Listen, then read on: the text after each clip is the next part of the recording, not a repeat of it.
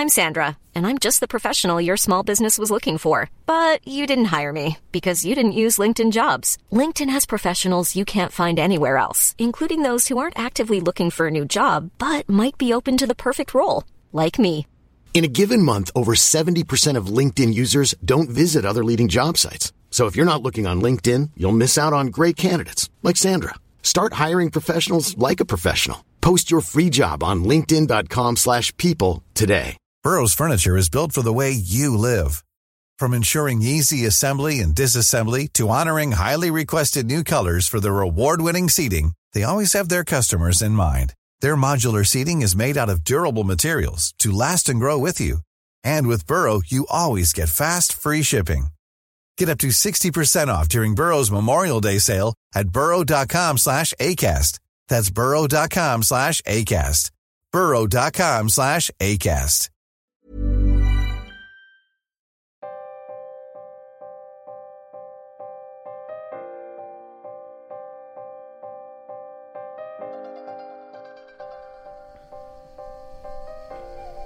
Just before we start today's show, I should tell you about our new sponsor. It's going to be our sponsor for the next all couple of months here on Mid Atlantic. It's Flick. And what Flick do is they have an app and it allows you, the listener, to chat with other listeners of this podcast. Quite simply, to go and download this app to your smartphone, go onto the show notes of this episode. You'll see a link. Click on that link. It will then download an app to your phone, which then connects you to the world of mid Atlantic listeners. Now, not only can you chat, create your own topics, and respond to uh, people's comments about US and UK politics. We can also listen to the show. So it basically acts as an, an app for the podcast. So go on to the show notes, download the Flick app, and enjoy.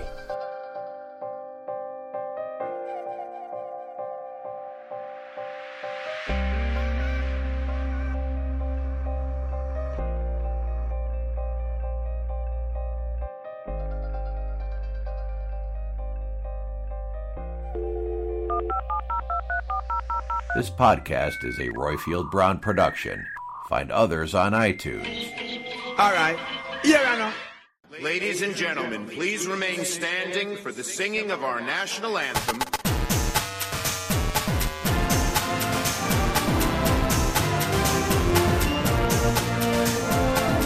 Brexit means Brexit. My administration has accomplished more than almost any administration in the history of our country.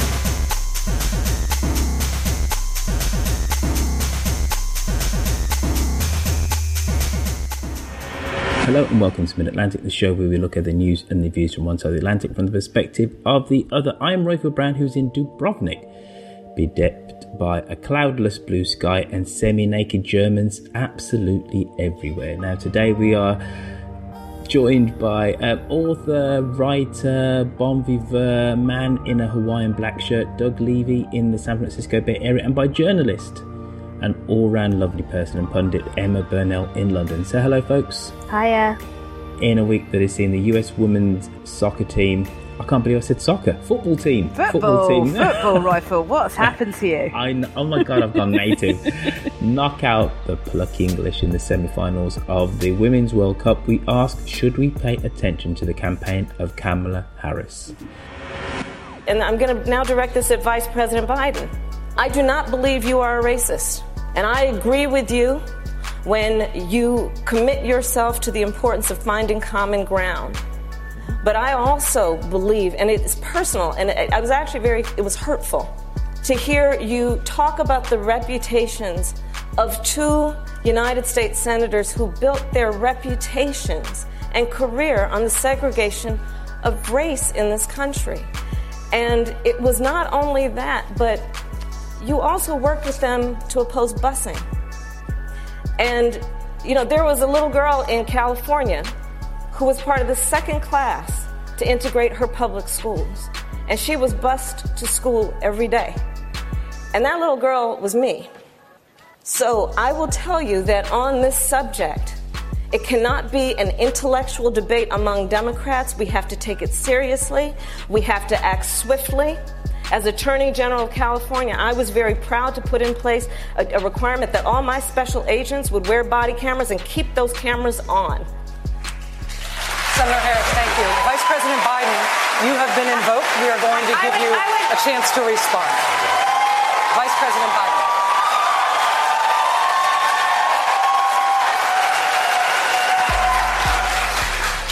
Mischaracterized my position across the board. I did not praise racism. Harris, 54, was born in Oakland to immigrant parents. Her mother is originally from India, while her father is from Jamaica. Ooh, great country to be from. Um, she graduated from law school and she was the deputy district attorney before serving as the district attorney for the city and the county of San Francisco.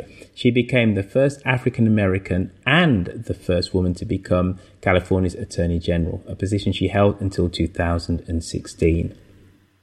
She ran to represent California in the US Senate. She's California's first African American senator, the country's first South Asian American senator, and if she secures the Democratic nomination for 2020, she'll be the first African American woman to be a major party's nominee for president.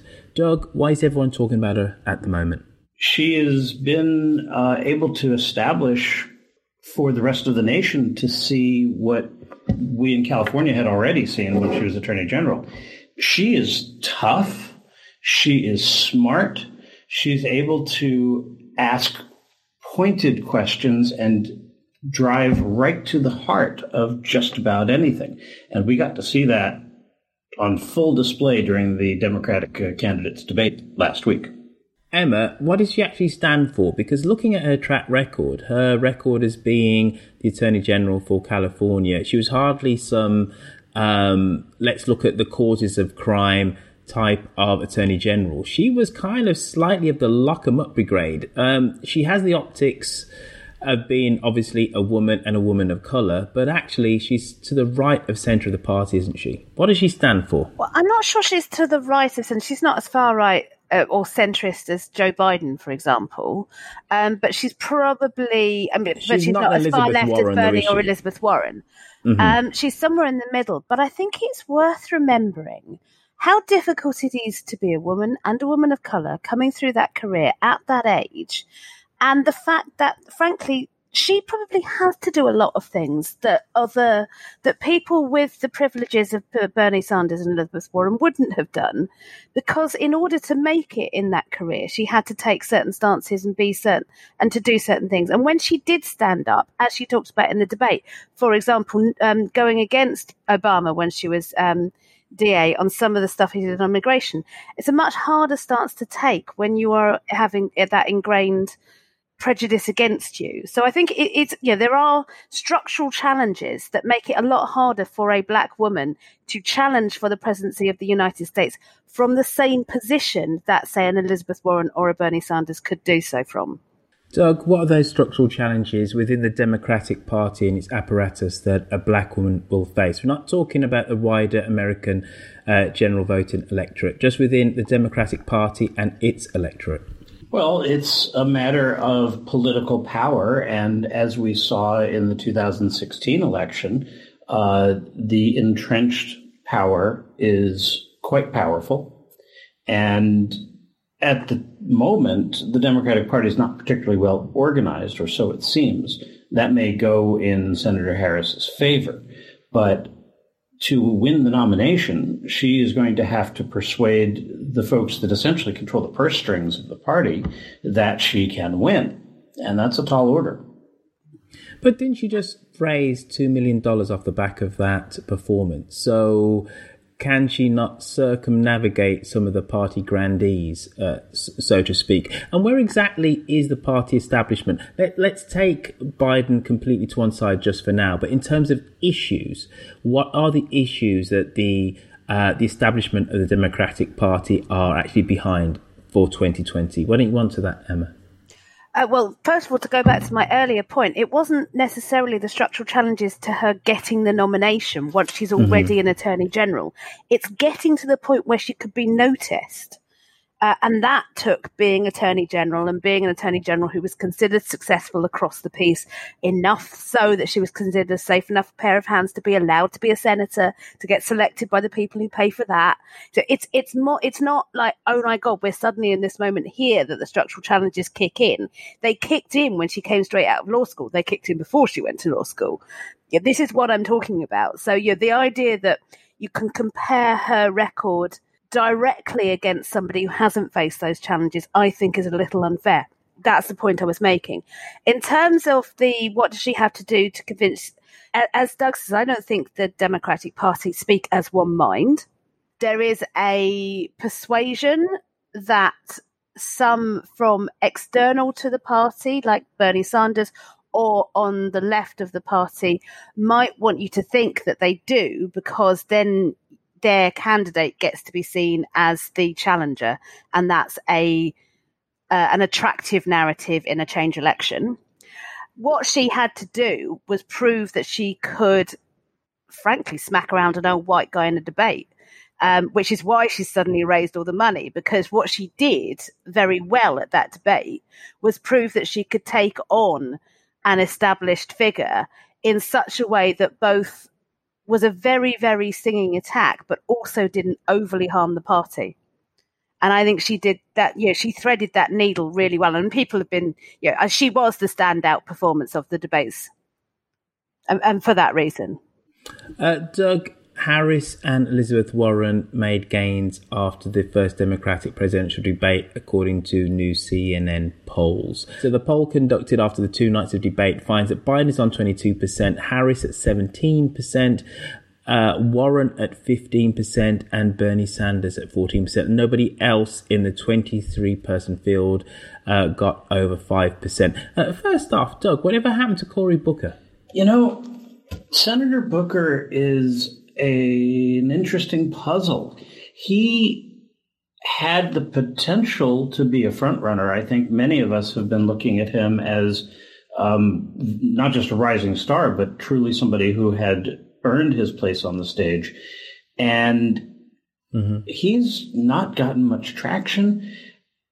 It's possible that it's because he has made the tactical decision to focus on the positive and and avoid directly going after President Trump. I'm not sure that works right now, at least among the people paying attention.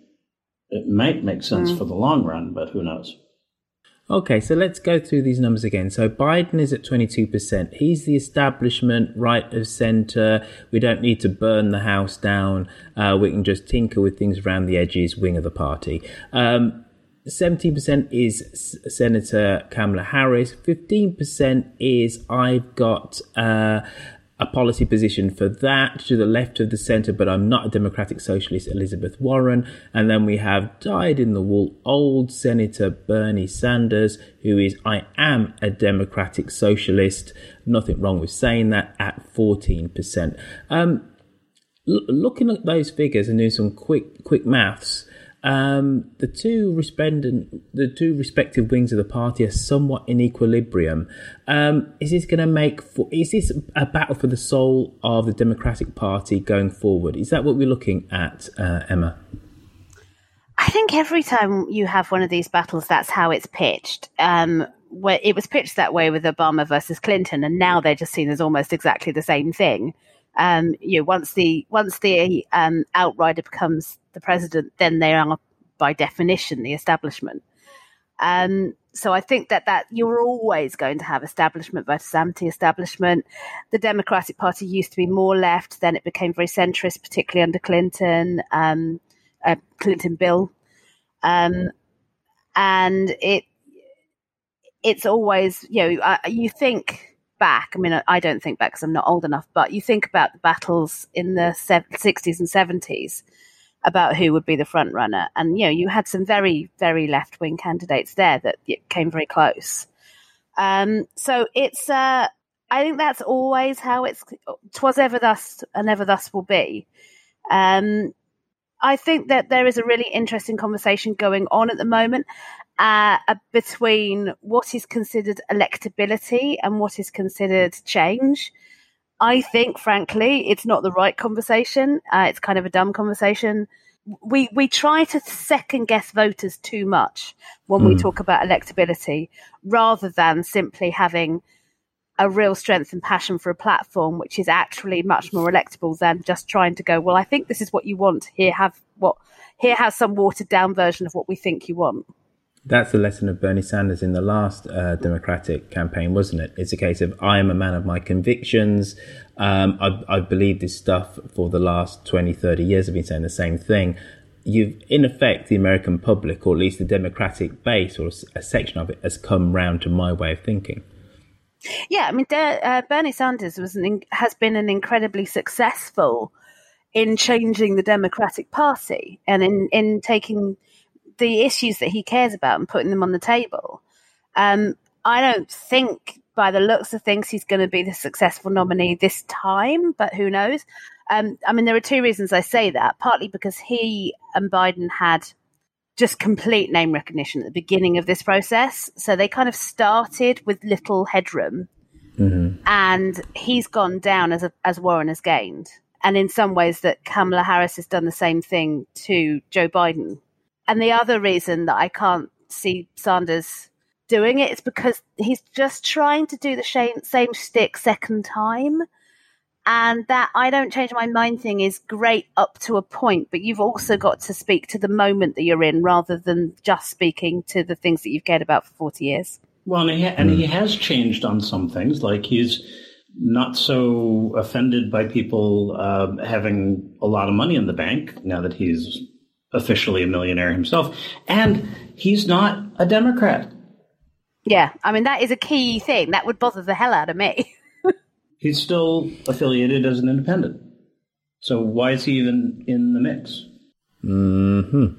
Uh, that that is something which is weird for us on the outside looking looking in at this that you can have somebody who can run to be in effect the lead of of a party uh, in anything but name, but not actually be of that party. But uh, that's that's, that's what, one of these uh, quirks of American exceptionalism. So we'll just pass on that for now. But uh, there's a 10 point decline in support for Biden since the last poll, which means that Harris has posted a nine point increase, and Senator Warren has uh, had a, a, similar kind of increase. Um, does Uncle Joe have the energy for this campaign, Doug?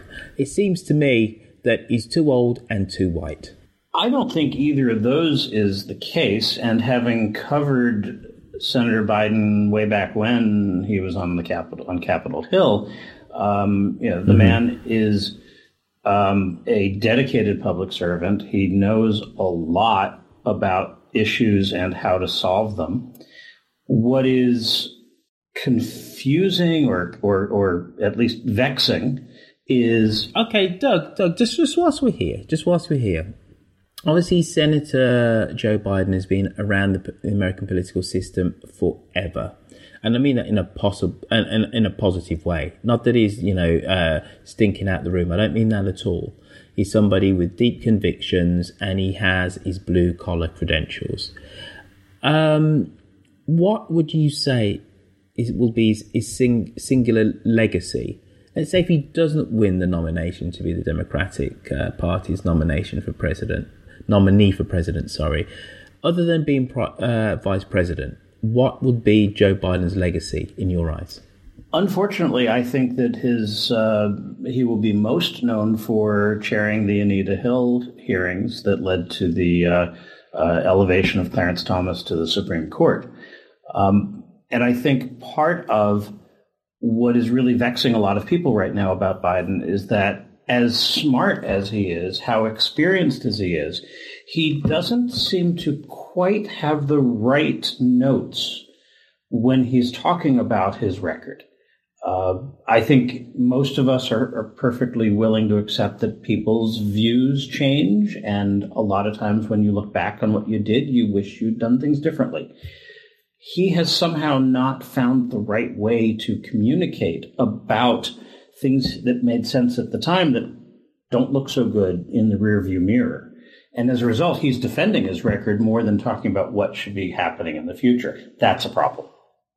Uh, Emma, but isn't Uncle Joe's strength about the fact that he has this great way of communicating to white working class Americans?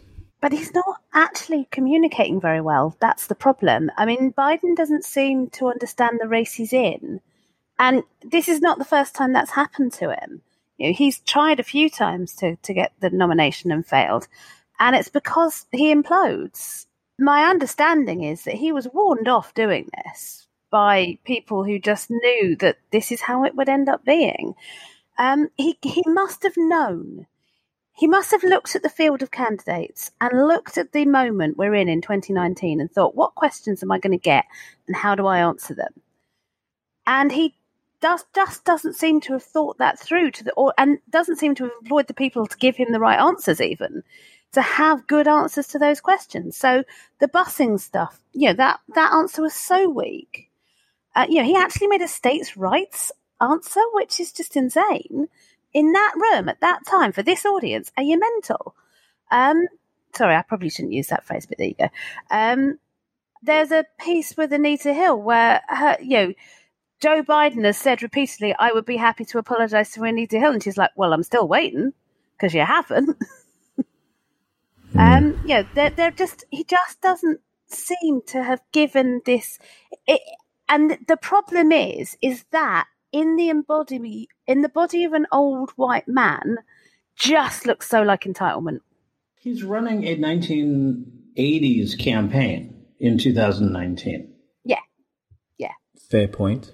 Kamala Harris beat him up, as Emma said, on this line about busing. Um, so she's a prosecutor. She's combative. She's very good at debating, very good at arguing. But what does she actually stand for, Doug? She's for a 15 hour minimum wage, but then again, which Democrat isn't going to be? Um, she's kind of flip flop, doesn't really have a strong policy position on private healthcare in terms of scrapping it, though she says she's for universal healthcare. What does she stand for other than just the optics looking great? It's a woman, it's a woman of color. What does she stand for? What are her policy positions? She actually was quite strong on some policy issues as Attorney General. She did a lot of important work, uh, both on criminal justice reform and on uh, police reform and supporting the police. Um, I think you know the police unions may have a slightly different opinion, but um, she uh, made it pretty clear what was important to her at the time, and uh, and stuck to it. She is a progressive uh, in in the truest sense. Um, you know, certainly towards the left wing of the party, but she's you know, she won the attorney general race in California by being practical and not extreme. And I think she's got the potential in this race to be closer to the middle than Elizabeth Warren, who is uh, smart and has lots of policies, but some of her policies turn people off because they're expensive. Mm. Um, Emma Harris leads uh, Biden amongst liberals and whites with college, with a college degree. Why do you think Uncle Joe still has a plurality of African American votes against her? Um, well, the, the the theory I've heard that's most persuasive is that the African American vote, I mean, not that they have one mind, but in general, is considered to be quite um, cautious. And the one thing that they want is someone to get Donald Trump out of the White House. And the thing that they've been, you know, constantly told throughout this campaign is that Biden's the most electable, and you, you know, the the the head-to-head polling is Biden's the most, the one most likely to beat Trump. And at the moment, that's where they're at. Now, these debates and and polling shifts could well change that. Um, and you know, Biden has a long-standing relationship with the African American community, um, and he did a lot of work. I mean, he he made some very bad mistakes, both on that stage and in the history of his career. But the general thrust of his career has been very good on civil rights, and that shouldn't be forgotten.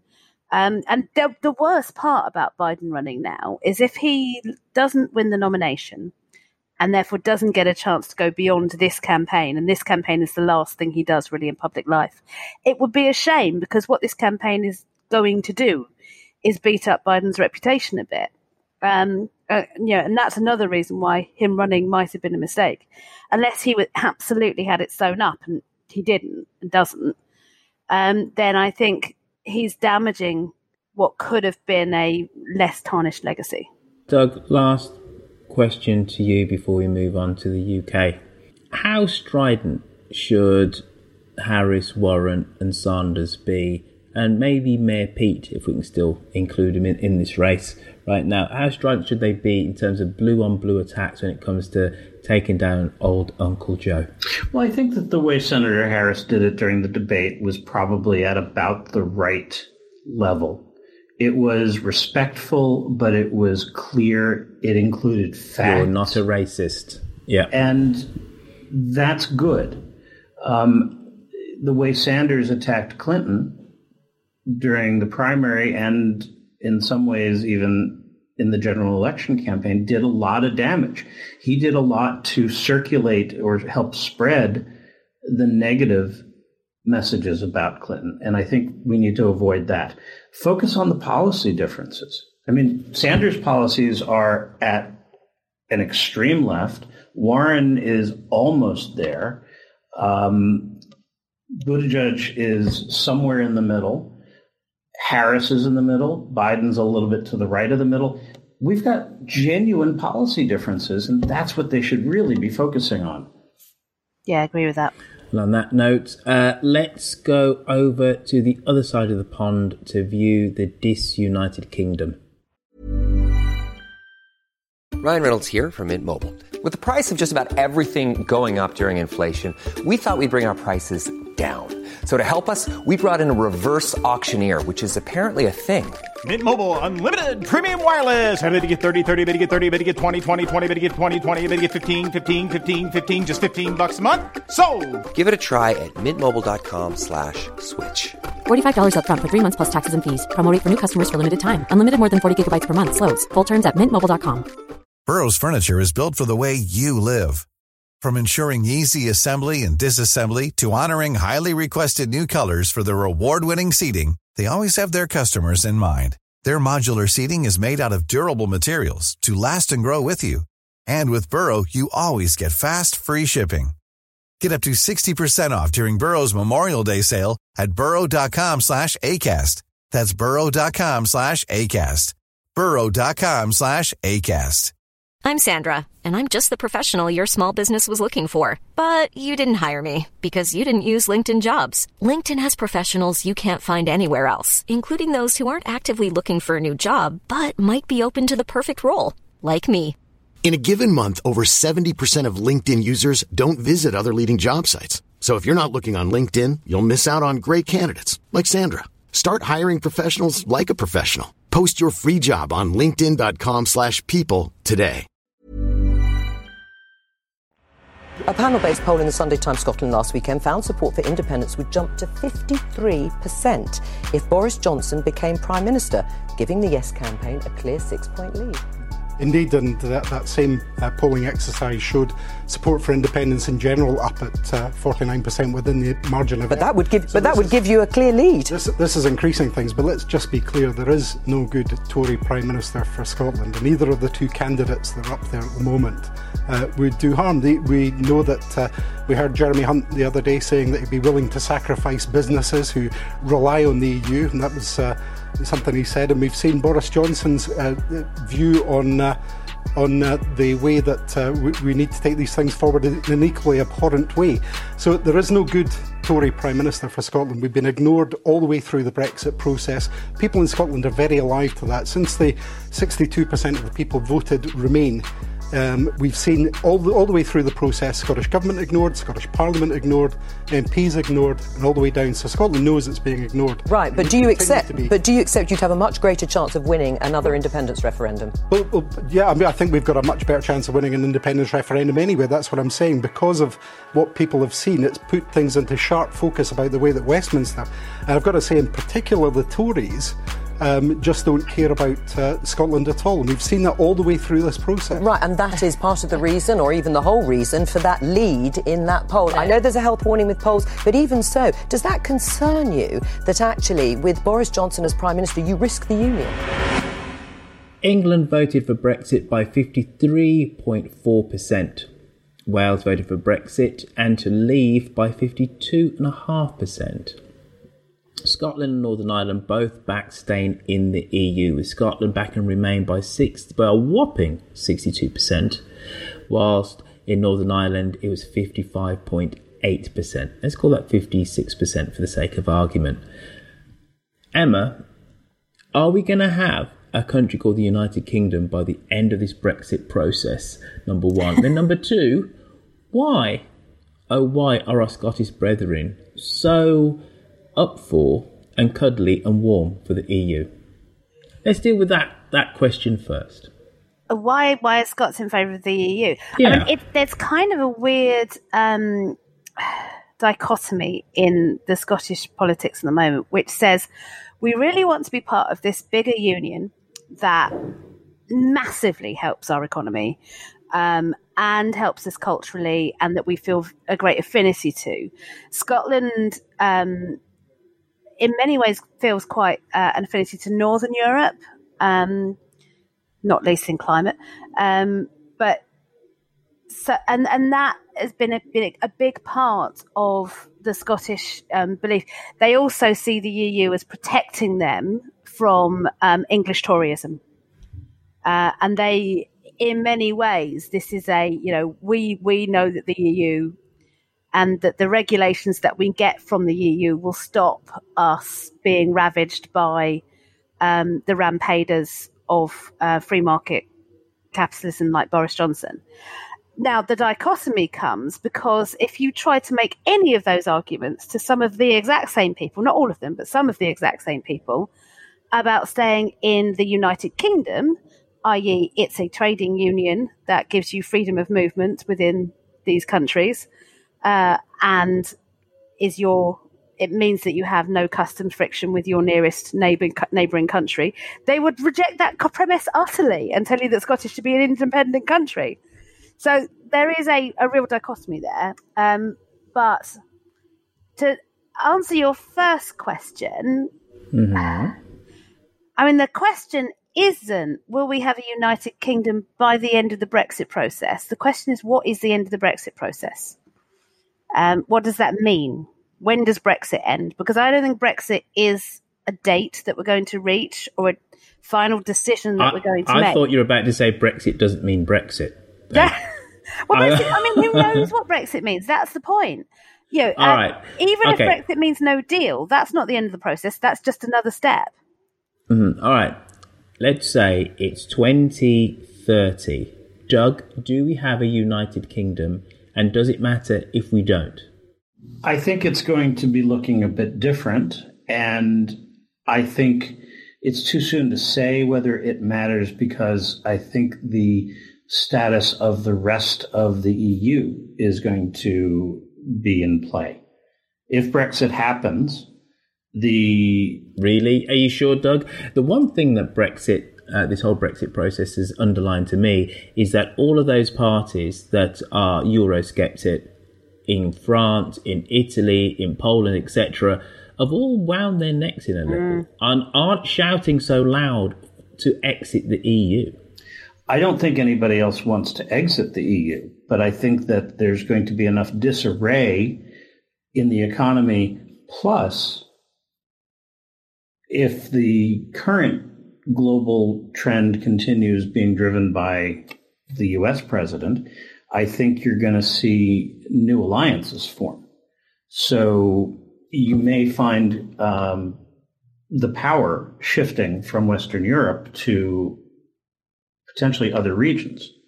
So the EU will have less holding it together. Mm, I, I, I would disagree with that. I think. Um, I think one of the things that is going to bring the EU closer together is the fact that we are there are now three key other poles. There's the US, who knows what's going to happen with that? But it's at the moment it's increasingly insular, protectionist, and illiberal. You've got China, expansionist, illiberal, authoritarian, and there's Russia, which is not expansionist except on its own borders. Um, very, very um, led by oligarchs and undemocratic. What unites Europe, most of it, and a majority of it, even in the places where they've elected fairly right wing governments, is a sense of still wishing to be a democracy, even if one or two patches, like, say, Hungary, are now describing themselves as an illiberal democracy, a sense of liberal democracy and a sense of Europe being stronger together as a bastion of that and of protecting those values together still exists. Um, and I think pushes people in Europe closer together because the threat isn't just coming from one direction anymore. Mm. Um, Emma, that just occurred to me whilst you were giving your answer that what we could actually end up having is an EU, which is actually the EU that the Brexiteers said they always wanted before they became Brexiteers, which was an EU which was multipolar in terms of the speed of integration.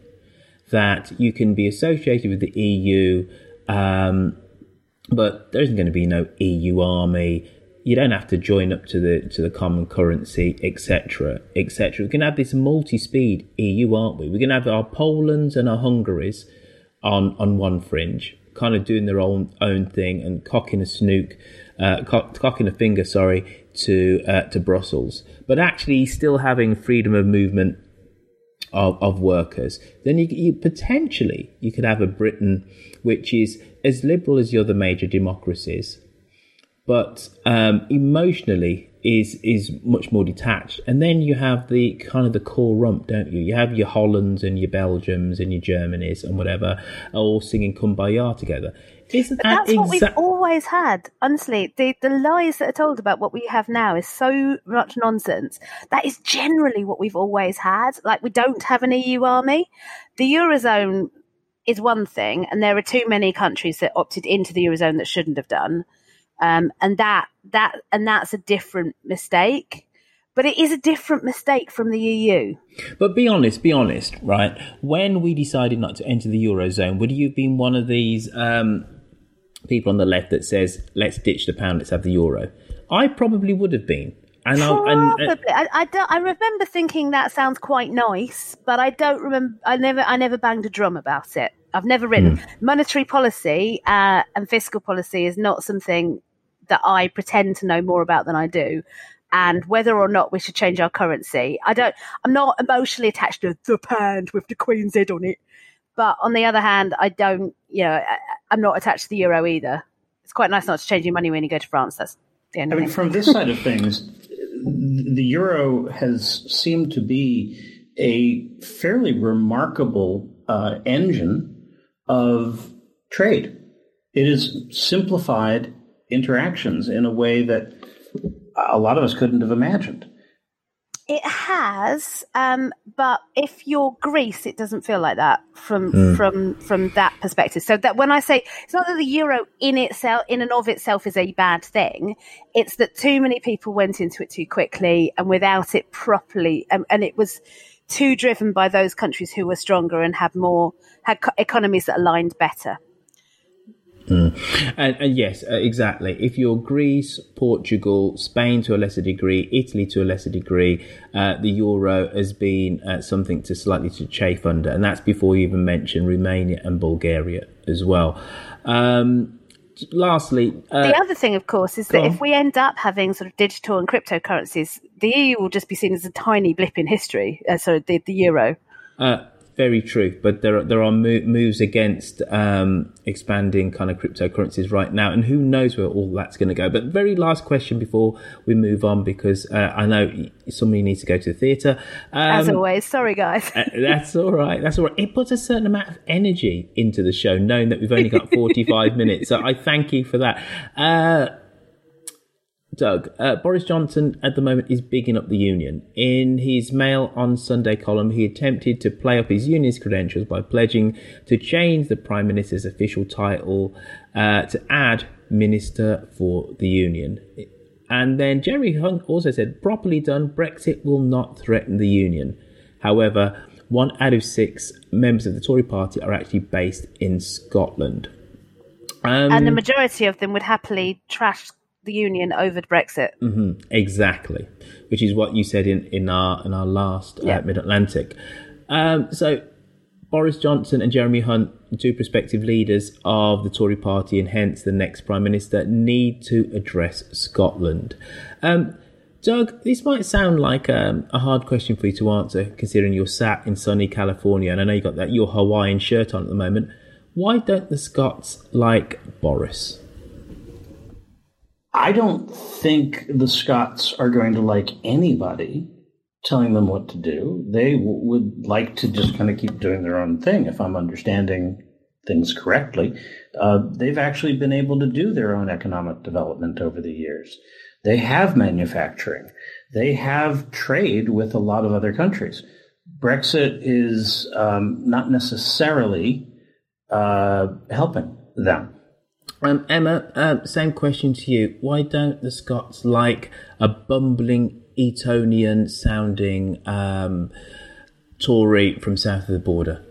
Well, can I say I've never lived further north than Tottenham, and I don't like him either. Um, but uh, uh, it's not just Boris Johnson; it's the kind of Toryism he represents, which is a very English playing schools of Eton colonialism was great Toryism, that the Scots, and particularly Scots Nats, who you know feel that they are colonised, uh, chafe under, um, and even those Scots who want to retain the union, which is a majority, but it's not a huge majority, um, don't particularly have like um, people from the south of England telling them what to do in their very different economy uh, and their very different way of life. Is their economy very different and is their way of life very different? I tell you, the one thing, right, that traveling as much as I do has taught me is that we live in con- concentric rings of cultural difference. And when I go to Scotland, it's a bit different, but it still feels like the United Kingdom. I think if you go to Edinburgh or if you go to Glasgow, yeah, it's a big city. It feels like a big city. That's probably true if you go to San Francisco or I don't know Seattle.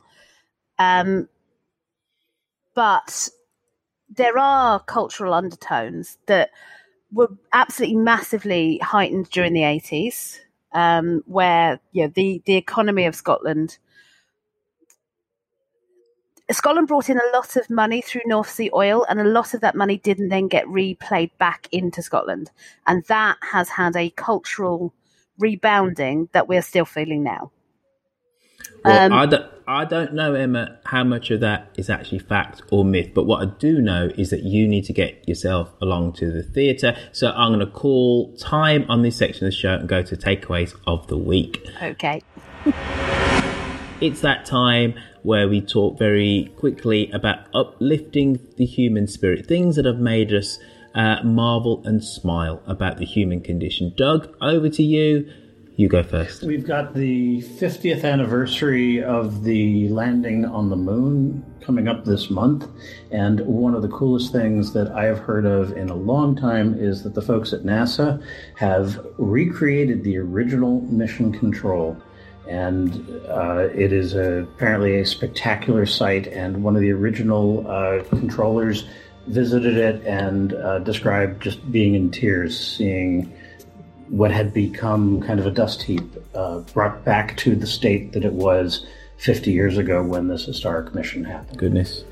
Um, how about you, Emma? Uh, so I think for me, I want to talk about how amazing the response to the World Cup for women has been in terms of the football. Um, the uh, you know it, it's finally being recognised as a game just as good as the men's game in its own right. It's had the same kind of coverage, the same kind of you know people stopping in the streets to talk about it, people stopping in the streets to watch it. Um, and if we could only recognise that in the salaries of the players, that would be amazing too. Um, but I do feel like finally women's football is almost being seen on a par with men's football, which uh, is great because it should be.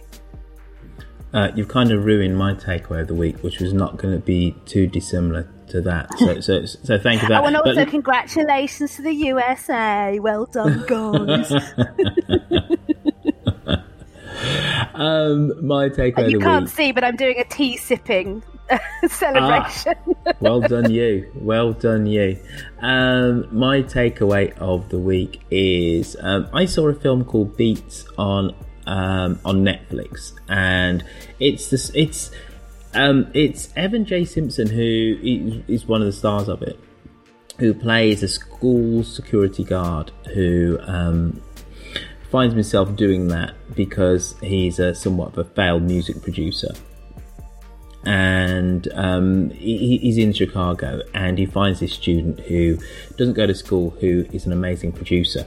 It's a somewhat uneven performance in terms of a film, um, but it's incredibly heartwarming. And I have this thing of uh, men finding each other and being able to communicate with each other um, in a world where they feel all kind of at sea. So you have two uh, protagonists uh, the young teenage boy who literally does not leave his bedroom but creates this amazing music, and then the school security guard that needs to drag him to school that realizes that he has this, this great talent.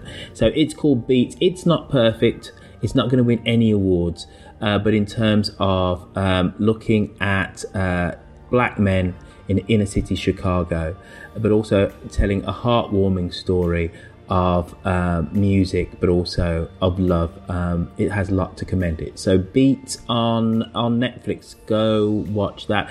Uh, Emma, how can people find you on social media? I'm Emma Burnell underscore on Twitter. Doug, how about you? I am on Twitter at sfdoug. Oh, and can I just say, actually, I just did a conference in New York, Intelligent Speech, um, at the Center for Social Innovation. Uh, went really well. Um, I'm both inviting you next year to come and speak at it. Um, it. I had 110 people turn up. If you can't physically turn up, we can definitely do something via Skype. You know how be... much I love New York, so that sounds like a great thing. well, listen, Emma, I would love to have you there. Um, I had some 20 speakers, 110 guests that turned up. Um, thank you for everybody that turned up, and thank you for the people that actually said to me and bumped into me, said Roifield, I love Mid Atlantic, it's kind of great, and also said that I love Map Corner. Um, made me kind of realise that you know you, you, do this thing, you're talking to a microphone, it kind of feels like you're just playing, but actually you are actually uh, informing and entertaining uh, real people uh, throughout the world. So thank you for the people that turned up to my Intelligent Speech conference in New York last week. You can find us on social media if you can be bothered and if I can post anything at Mid Atlantic Show. You can go to the website and go and find all of the old back episodes. Um, this has been Doug, this has been Emma, and this has been me, Roifield, saying goodbye. Toodaloo. Take care. Be good to each other. Bye bye.